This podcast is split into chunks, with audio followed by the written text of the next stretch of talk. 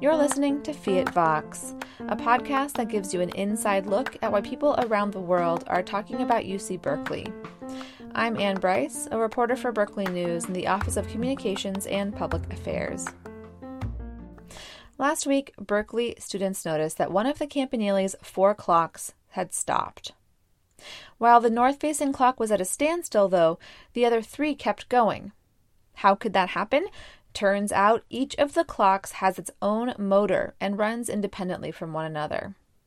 But because the bell tower's clocks are so old, the Campanile was built more than 100 years ago, its parts can't just be replaced. The campus actually has to send them away to be repaired or find another way to keep the clocks ticking. A few years ago, I interviewed Art Simmons. He's an electrician on campus whose job it was to keep the clocks going. Now, a machinist who worked with Art is looking after the clocks. But I thought it'd be a nice time to share a story that Art told me about how one time he saved the day with only a light bulb and a little common sense. The Campanile Clock Tower is the campus's North Star. At 100 years old and standing 307 feet tall, it's a landmark that everyone knows and trusts. But what happens when the clocks stop?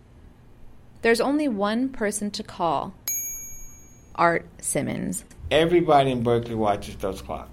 Everybody. I mean, not just the people on the campus, but the whole city. So when the clock stops, the whole city knows about it, and it doesn't look good. Simmons started working at Berkeley as an electrician 20 years ago. And because the person who had been taking care of the clocks had just retired, Simmons inherited them as his responsibility. I had no choice because it was in my song. It's your baby, keep it going. So it was a lot of pressure to keep those clocks running and keep them running right. And the Campanile clock installation isn't your run of the mill setup. Because the clocks are so old and so big, they're 17 feet in diameter, finding the right parts and fixing them isn't an easy task.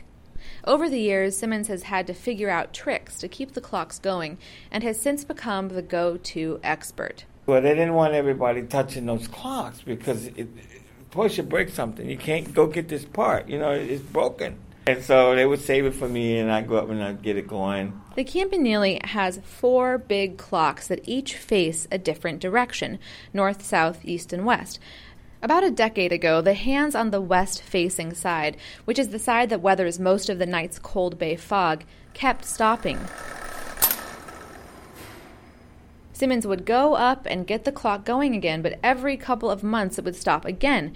And after doing this over and over, Simmons knew something was wrong. This west face clock, that was the problem.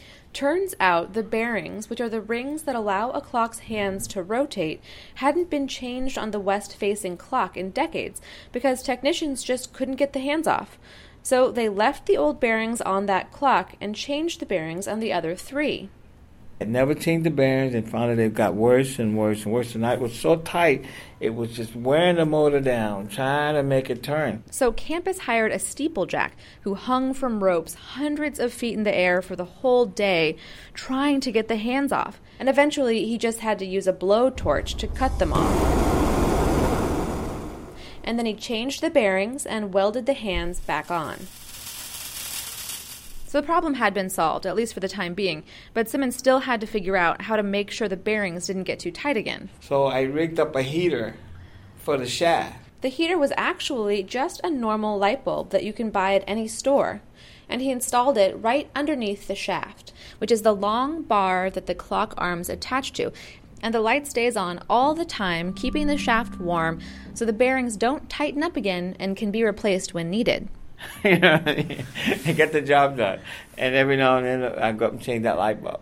I kind of feel good about that, that it was something that I thought of and, uh, and it worked. Simmons says the clocks are made so well that he knows their gears will still be churning long after he's gone. At UC Berkeley, I'm Anne Brice.